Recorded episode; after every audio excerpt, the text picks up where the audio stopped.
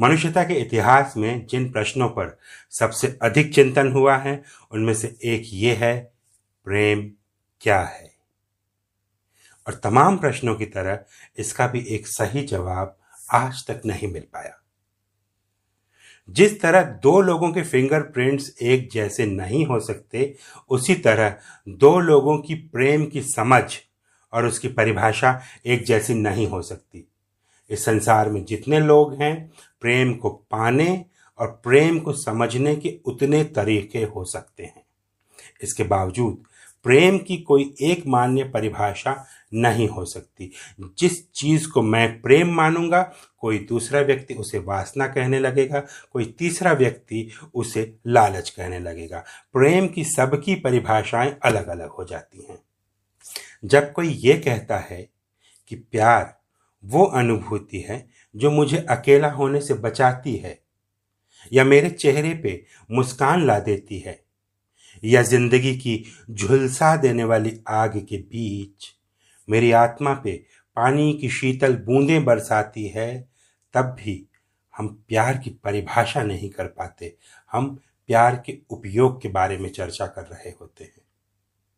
और मात्र प्यार ही नहीं, प्यार से जुड़ी तमाम कलाओं की परिभाषा लगभग असंभव है।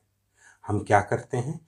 हम उपयोग को परिभाषा समझने की भूल करने लग जाते हैं। उसके बाद भी मन में एक सवाल तो ज़रूर आता है कि आखिर हम प्रेम करते ही क्यों हैं? या जैसा कि कहा जाता है, करते नहीं हैं, हो जाता है। तो प्यार क्या है? कोई क्रिया है? कोई विचार है? कोई मानसिक स्थिति है या हमारी यौन इच्छाओं को छिपाने के लिए पहना गया एक मुखौटा है? क्या हमारी दुनिया को प्यार की ज़रूरत है? क्या हमें सच में पार्क में बैठने वाले, गाना गाने वाले, आँखों ही आँखों में बातें करने वाले, इस टाइप के उस रोमांटिक प्यार की ज़रूरत क्या सच में है हमें? इनका जवाब न तो विज्ञान के पास है, न ही मनोविज्ञान के पास।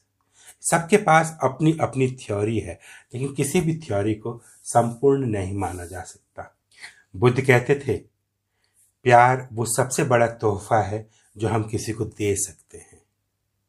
और इसी बात को आगे बढ़ाते हुए प्लेटो कहता था, प्यार ही वो चीज़ है जो हमें संपूर्ण बनाती है, वरना हम तो संसार में अधूरे ही आए और अधूरे ही रहते हैं। एक पुरानी कहानी है, यूनानी कहानी, कि इंसान के पास पहले चार हाथ थे, चार पैर थे और दो चेहरे थे। वो घमंड में इतराता हुआ यहाँ से वहाँ घूमता रहता था। एक दिन उसने देवताओं का अपमान कर दिया। इससे देवताओं के राजा जियस को गुस्सा आ गया। और उसने इंसान को दो हिस्सों में बांट दिया, तलवार चला करके।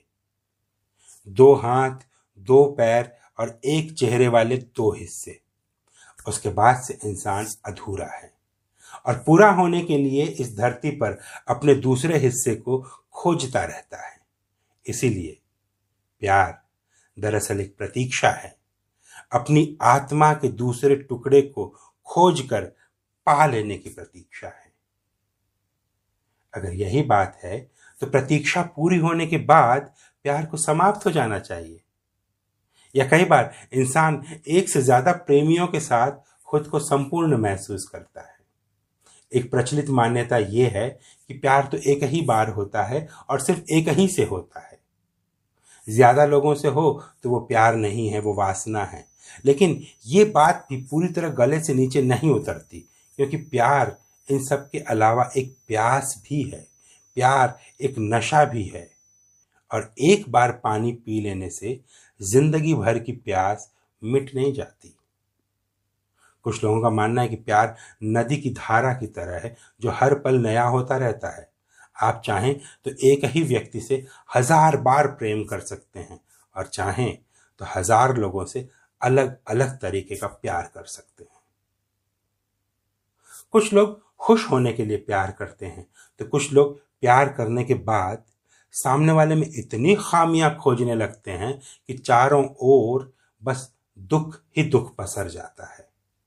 जर्मन दार्शनिक शोपेन कहता था कि लोग इस गफलत में प्रेम करते हैं कि उनका प्रेमी उन्हें खुशी देगा। जबकि इसी के साथ वो साफ़ साफ़ ये भी कहता था कि हमें कभी भी दूसरे लोग खुशी नहीं दे सकते। सिर्फ़ हम ही खुद को खुश कर सकते हैं। दरअसल, ये सब सोचना ही ना समस्या की असल जड़ है।